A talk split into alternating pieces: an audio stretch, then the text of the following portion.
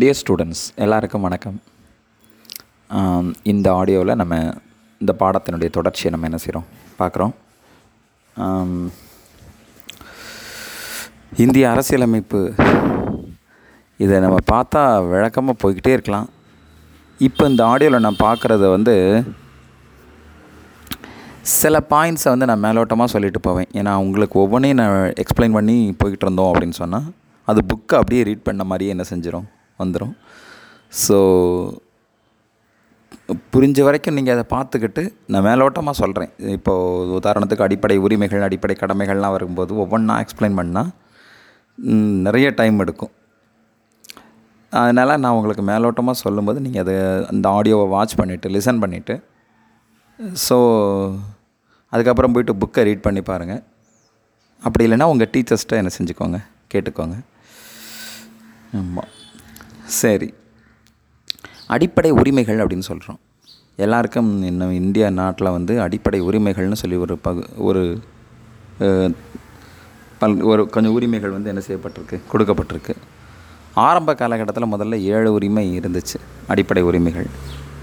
இது நீங்கள் ஏற்கனவே சின்ன வயசில் என்ன செஞ்சுருந்துருப்பீங்க? படிச்சிருப்பீங்க.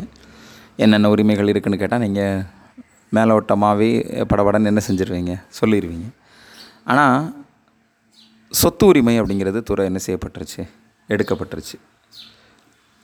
அது அடிப்படை உரிமைகளில் கிடையாது. ஓகே? சரி. அப்படின்னா அதுக்கப்புறமா பார்த்தா மற்ற என்னென்ன உரிமைகள் இருக்குது அப்படின்னு சொல்லி பார்க்குறதுக்கு முன்னால் இந்த இதில் ஆறாவது உரிமை ஒன்று இருக்குது அரசியலமைப்பிற்குட்பட்டு தீர்வு காணும் உரிமை அப்படின்னு சொல்லி. அது வந்து முப்பத்தி ரெண்டாவது பிரிவில் வந்து என்ன செய்யுது இருக்குது இது வந்து உச்சநீதிமன்றங்கள் பொதுவாக நீதித்துறை இருக்கு இல்லையா? இவங்க வந்து ஏதாவது நமக்கான உரிமைகள் மறுக்கப்படும் போது அந்த நீதிமன்றத்தை போய் நம்ம அப்ரோச் பண்ணோம் அப்படின்னு சொன்னால் நமக்கு வந்து சட்டத்தில் என்ன இருக்குதோ கரெக்டாக அதை அதை கோட் பண்ணி காட்டி நமக்கான உரிமையை பெற்றுத்தர வேண்டியது வந்து இந்த நீதிமன்றத்தினுடைய பொறுப்பு. ஸோ நீதிமன்றத்தினுடைய சட்டத்திற்குட்பட்டு நீதி புனராய்வு செய்து பெற்றுக்கொள்ளக்கூடிய உரிமை.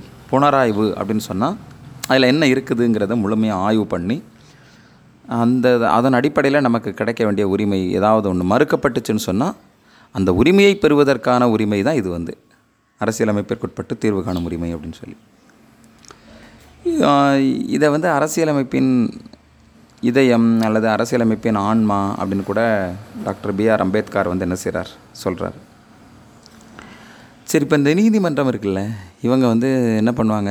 இதை செயல்படுத்துறதுங்கிறது பார்த்தா இந்தியாவிலே டாப் வந்து உச்ச நீதிமன்றம் தான். ஒவ்வொரு மாநிலத்தினுடைய தலைநகரத்துலேயும் உயர் நீதிமன்றம் இருக்குது அவங்க தேவைப்பட்டால் அடுத்தடுத்த பிரான்ச் வந்து அந்த மாநிலத்துக்குள்ளேயே வந்து என்ன செஞ்சுக்கலாம். அது பெஞ்ச் அப்படின்னு சொல்லுவாங்க. இல்லை ரெண்டாவது கிளை சாரி பிரான்ச்னு தான் வச்சுக்கணும். மத இப்போ நம்ம தமிழ்நாட்டில் பார்த்திங்கன்னா சென்னையில் வந்து ஒரு ஹைகோர்ட் இருக்குது அதனுடைய பிரான்ச் வந்து மதுரையில் என்ன செய்யுது இருக்குது சரி பெஞ்சுன்றாங்கல்ல அது என்னது? ஏதாவது ஒரு வழக்குகளை ஒரு நீதிபதியோ அல்லது ரெண்டோ அல்லது மூணு பேரோ சேர்ந்து அஞ்சு பேர் கூட சில முக்கியமான வழக்குகளை வந்து என்ன செய்கிறாங்க விசாரிக்கிறாங்க. அப்படி ஒரு ஒரு ஒரு குறிப்பிட்ட வழக்குகளுக்காக வழக்குக்காக ஒன்று அல்லது ரெண்டு அதற்கு மேற்பட்டவங்க எல்லாருமா சேர்ந்து விசாரிக்கக்கூடிய அந்த பிரிவுக்கு பேர் தான் வந்து டிவிஷன் பெஞ்ச் அப்படின்னு சொல்லுவாங்க. சரி. இந்த உச்ச நீதிமன்றங்கள் அல்லது நீதிமன்றம் இருக்கு இல்லையா? இது வந்து ஒரு ஐந்து விதமான ஆணைகள் என்ன செய்யலாம்? வெளியிடலாம். அதில் வந்து ஆட்கொணர்வு நீதி பேராணை அப்படிம்பாங்க. சட்டத்திற்குட்பட்டு வந்து யாரையும் வந்து சட்டத்திற்கு புறம்பாக வந்து கைது செஞ்சிடக்கூடாதுங்கிறதுல.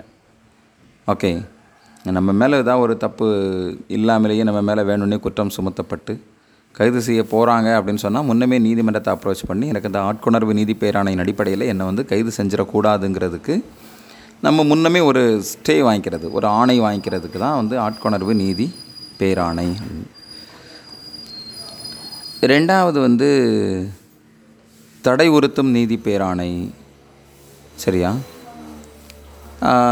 ஏதாவது கீழ் நீதிமன்றங்கள் கொடுக்கக்கூடிய விஷயங்களை தங்களுடைய எல்லை மீறி போகாதபடிக்கு அவங்க வந்து ஏதாவது ஒரு தடை போட்டு தடை போடுறது. இப்போ உ- உயர்நீதிமன்றம் ஒரு ஜட்ஜ்மெண்ட் கொடுத்துருக்காங்க அப்படின்னு சொன்னால் இது செயல்படுத்தக்கூடாது அப்படின்னு சொல்லி நினச்சா வந்து உச்சநீதிமன்றம் ஒரு தடை போட்டுடலாம் அதான் தடை உறுத்தும் நீதி பேராணை அப்படின்னு.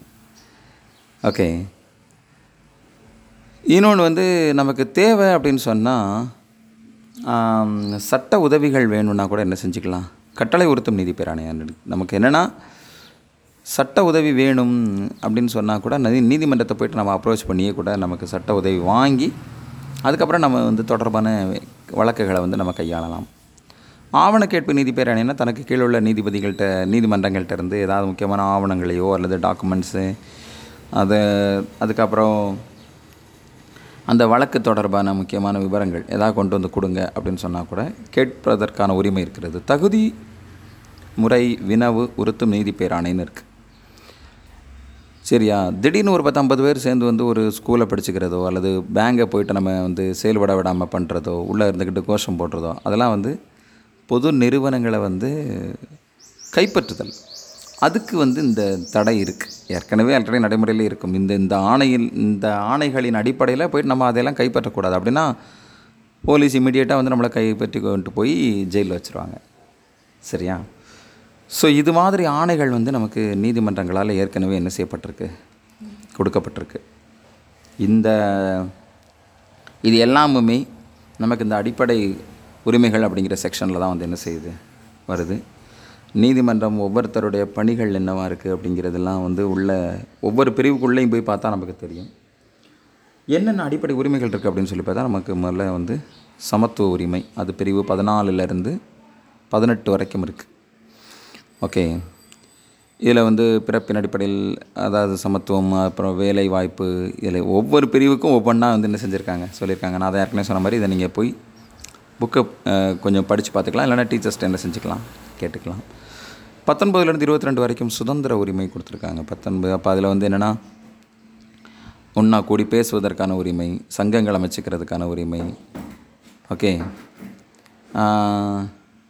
சட்டத்திற்கு புறம்பான முறையில் கைது செய்வதிலிருந்து அது ஒரு எல்லாமே ஒரு ஒரு சுதந்திரம் அப்படிங்கிறதுல தான் வந்து என்ன செய்யும்? வரும். பேச்சுரிமை நமக்கான எழுத்து அது மாதிரி கல்வி பெற்றுக்கிறதற்கான உரிமை. ஏன்னா அந்த இருபத்தி ஒன்று அது மாதிரி இருபத்தி ஒன்று ஏ அப்படின்னு ஒரு ஒரு செக்ஷன் தனியாக வச்சுருக்காங்க இப்போது அது வந்து என்னென்னா தொடக்க கல்வி. எல்லோரும் நிச்சயமாக தொடக்க கல்வி பெற்றுக்கொள்வதற்கான எந்த குழந்தையுமே தொடக்க கல்வி உனக்கு கிடையாதுன்னு சொல்லி அவங்களுக்கு நிராகரிக்கிறதுக்கு யாருக்குமே வந்து அந்த அதிகாரங்கிறது இல்லை. அந்த குழந்தைக்கே ஒரு உரிமை இருக்குது சரியா? பிரிவு இருபத்தி ஒன்று ஏவின் படி அந்த குழந்தைய வந்து கல்வி கற்க விடாமல் வேண்டான்னு துரத்தினாலும் அவங்க அப்பா அம்மா அந்த உரிமையை மீறுறாங்கன்னு அர்த்தம். அல்லது ஏதோ ஒரு ஸ்கூல் வந்து எங்கள் ஸ்கூலுக்கு வராதீங்க நீங்கள் வெளியில் போங்கன்னு சொன்னாலோ அந்த பள்ளி வந்து அந்த உரிமையை வந்து என்ன செய்யுதுன்னு அர்த்தம்? மீறுதுன்னு அர்த்தம். இதெல்லாம் சுதந்திர உரிமை அப்படிங்கிறதெல்லாம் என்ன செஞ்சிடும் வந்துடும் அப்புறம் சுரண்டலுக்கு எதிரான உரிமைன்னு சொல்கிறோம் அது இருபத்தி மூணு இருபத்தி நாலு. கொத்தடிமைன்னு சொல்லுவாங்கல்ல. கொத்தடிமைனா என்னது? யார்கிட்டயா ஒரு சங்கச்சோலையில் இல்லைன்னா ஏதாவது ஒரு பெரிய தொழிற்சாலையில் மொத்தத்தில் முதல்ல ஒரு அமௌண்ட்டை கையில் வாங்கிக்கிட்டு காலங்காலமாக அங்கே வந்து அடிமையாகவே இருந்து என்ன செய்கிறது வேலை பார்க்குறது. உன் பணம் இன்னும் கழியலை. உட்காந்து வேலை பாரு அப்படிம்பாங்க. இந்த இடையில பரதேசின்னு ஒரு ஒரு மூவி வந்துச்சு. அது உங்களுக்கு தெரியுமா என்னங்கிறதெல்லாம் தெரியல. முடிஞ்சுன்னா அந்த படத்தை போய் பாருங்கள் நல்ல படம் தான் அது வந்து. தேயிலை தோட்டத்தில் வந்து அது மாதிரி அமௌண்ட்டாக வாங்கிக்கிட்டு காசை முதல்ல உங்களுக்கு இவ்வளவு பணம் முன் பணம் குத்தகை அப்படின்னு சொல்லி கொடுத்துருவாங்க. கூட்டிகிட்டு போயிட்டு ஆஹா ஆஹா நீ இவ்வளவு தான் வந்து உற்பத்தி பண்ணியிருக்க இல்லை இல்லை நீ உற்பத்தி பண்ணியிருக்கிறதுனுடைய அளவு வந்து ரொம்ப குறைவாக இருக்குது அதனால் அதுக்கான பணம் வந்து இவ்வளவு தான் நீ வாங்கியிருந்த பணத்தில் இவ்வளோ தான் கழிஞ்சிருக்கு. இன்னும் பத்து வருஷம் வேலை பார்க்கணும் இன்னும் அஞ்சு வருஷம் வேலை பார்க்கணும் அப்படின்னு அந்த கொத்தடிமை முறைன்றது வந்து ரொம்ப தொடர்ந்து என்ன செஞ்சுக்கிட்டே இருந்துச்சு இருந்துக்கிட்டே இருந்துச்சு. அதெல்லாம் வந்து அந்த படத்தில் வந்து சுட்டி காட்டியிருந்திருப்பாங்க அதே மாதிரி குழந்தைகள் குழந்தை தொழிலாளர்கள் பெரிய பெரிய தொழிற்சாலையிலலாம் வந்து பணியாற்றுறதெல்லாம் நம்ம என்ன செய்கிறோம் பார்க்குறோம். ஸோ நம்ம நாட்டில் கொஞ்சம் கொஞ்சம் கம்மி அப்படின்னு சொன்னால் கூட மற்ற நாடுகள்லாம் ஆப்பிரிக்க நாடுகள் சில தீவிரவாதத்தினால் அதிகம் பாதிக்கப்பட்டிருக்கக்கூடிய நாடுகள்லாம் வந்து குடும்பத்தை வந்து வழிநடத்துறதுக்காக என்னெல்லாமோ என்ன செய்கிறாங்க குழந்தைங்க எங்கே எங்கெல்லாமோ போயிட்டு சுரங்கங்கள்லாம் போய் கூட வேலை பார்க்க வேண்டிய சூழல் வந்து என்ன செய்யுது? இருக்குது. ஆக மொத்தம் இதுதான் வந்து அந்த சுரண்டலுக்கு எதிரான உரிமை அப்படின்னு சொல்கிறது அதுக்கு அடுத்தால் பார்த்தா உங்களுக்கு மதம் சமயம் தொடர்பான உரிமை இருபத்தஞ்சிலிருந்து இருபத்தஞ்சிலிருந்து இருபத்தெட்டு வரைக்கும் இருக்குது அதில் நமக்கான மதத்தை பின்பற்றுறது எல்லாம் மதம் தொடர்பான அத்தனை விஷயங்களும் அதில் வந்து என்ன செய்யுது இருக்குது இருபத்தொம்போது முப்பது வந்து நமக்கு கல்வி கலாச்சார உரிமை அப்படின்னு சொல்லி இருக்குது பார்த்துக்கோங்க. அதில் சிறுபான்மையினர் அப்படின்னு சொன்னால் இஸ்லாமியர்கள் கிறிஸ்தவர்கள் புத்த மதத்தை பின்பற்றக்கூடிய புத்திஸ்டுகள் சீக்கியர்கள் இவங்க எல்லாருமே வந்து அந்த மதத்தை பின்பற்றுவதற்கான உரிமை. ப்ளஸ் வந்து தனியாக கல்வி நிறுவனங்கள் தொடங்கணும்னா தொடங்குவதற்கான உரிமை.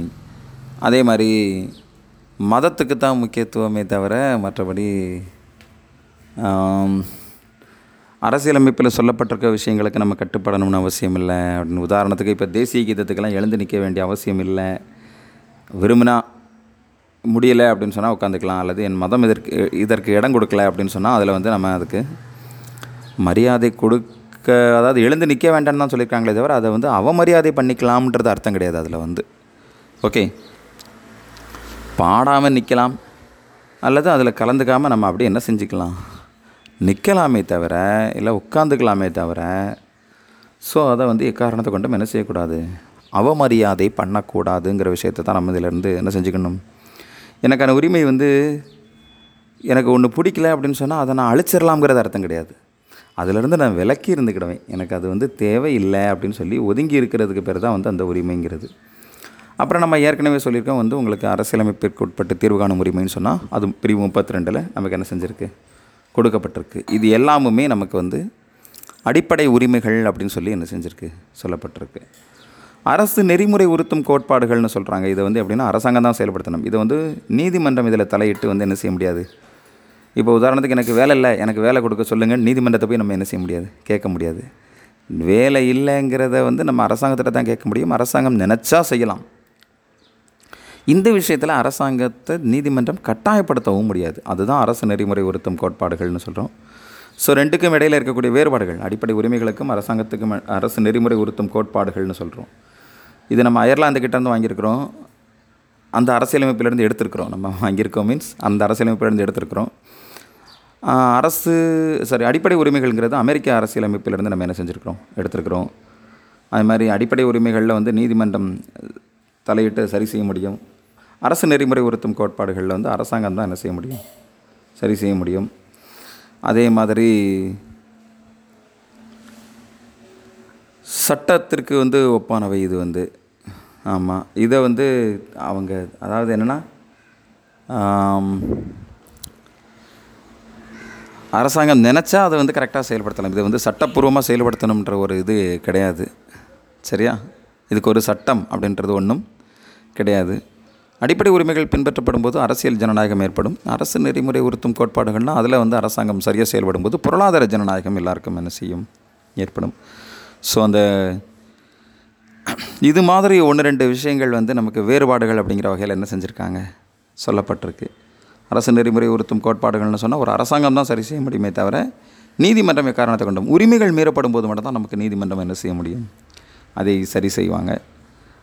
அதுதான் வந்து அரசு நெறிமுறை உறுத்தும் கோட்பாடுகள். இதில் ஒரு மூணு விஷயம் இருக்குது ஒன்று சமதர்மம் அல்லது காந்தியம். தாராள அறிவு வாதம் சம்மந்தப்பட்டது அப்படின்னு சொல்லி மூணு விதத்தின் அடிப்படையில் தான் அந்த அரசு நெறிமுறை உறுத்தும் கோட்பாடுகள்.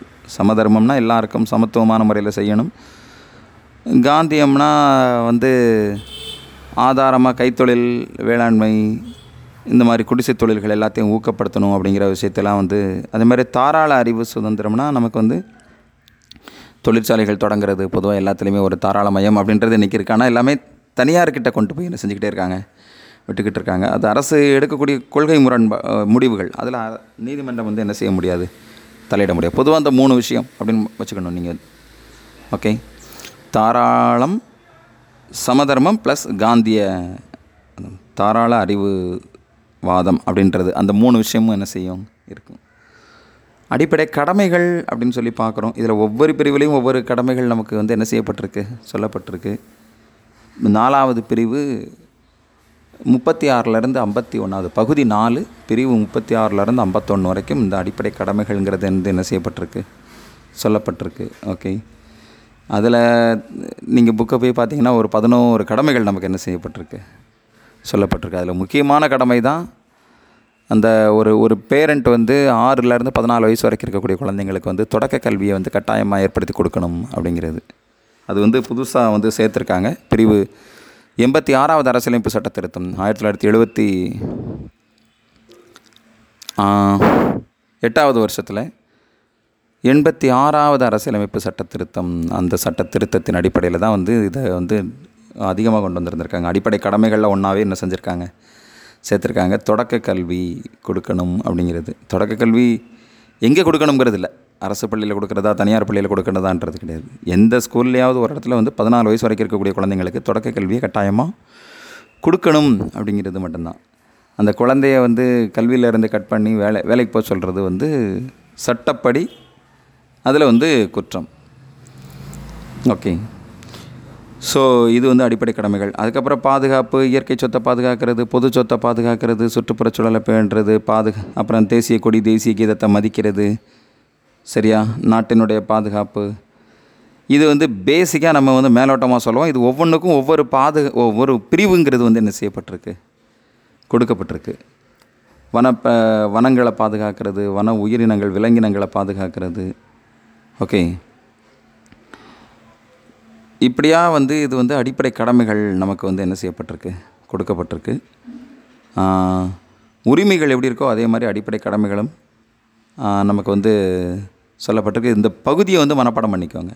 அடிப்படை உரிமைகள் வந்து பிரிவு மூணு பன்னிரெண்டுலேருந்து சரி பகுதி மூணு பிரிவு பன்னிரெண்டுலேருந்து முப்பத்தஞ்சு வரைக்கும் இருக்குது அதே மாதிரி அடிப்படை கடமைகள் வந்து பகுதி நாலு பிரிவு முப்பத்தி ஆறிலிருந்து ஐம்பத்தி ஒன்று வரைக்கும் வந்து அரசு நெறிமுறை கோட்பாடுகள் அப்படின்னு சொல்லி வந்து என்ன செய்து இருக்குது அது அடிப்படை கடமைகள் இல்லை. சாரி அரசு நெறிமுறை உறுத்தும் கோட்பாடுகள்ங்கிறது தான் பிரிவு நாலு பிரிவு முப்பத்தி ஆறிலிருந்து ஐம்பத்தொன்று வரைக்கும் இருக்குது பகுதி நாலு பிரிவு முப்பத்தி ஆறிலேருந்து ஐம்பத்தொன்று ரைட் கன்ஃபியூஸ் ஆகிடக்கூடாது பகுதி நாலு பிரிவு முப்பத்தாறுலேருந்து ஐம்பத்தொன்று வரைக்கும் அரசு நெறிமுறை உறுத்தும் கோட்பாடுகள் அப்படிங்கிறது வந்து என்ன செய்யுது இருக்குது நாலு ஏ அப்படிங்கிறதுல தான் வந்து அடிப்படை கடமைகள் வந்து என்ன செய்யுது இருக்குது இந்த கடமைகள் உரிமைகள் எல்லாத்தையும் நான் சொல்லியிருக்கிற இந்த ஆடியோஸை கொஞ்சம் கேட்டுட்டு ஒரு சில விஷயம் ரிப்பீட் பண்ணியிருப்பேன் கரெக்டாக பண்ணியிருப்பேன். ஒரு சில பகுதின்றத இடத்துல சில இடத்துல பிரிவுன்னு சொல்லியிருக்கேன். ஸோ அதை வந்து ரிப்பீட் பண்ணியிருக்கேன் கரெக்டாக அந்த அதனால் கொஞ்சம் அதை பார்த்துக்கோங்க. மற்றபடி தொடர்ச்சியை வந்து நம்ம அடுத்த ஆடியோவில் பார்க்கலாம். நன்றி.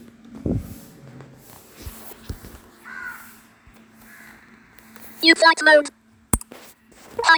Free space 1000. Stop button.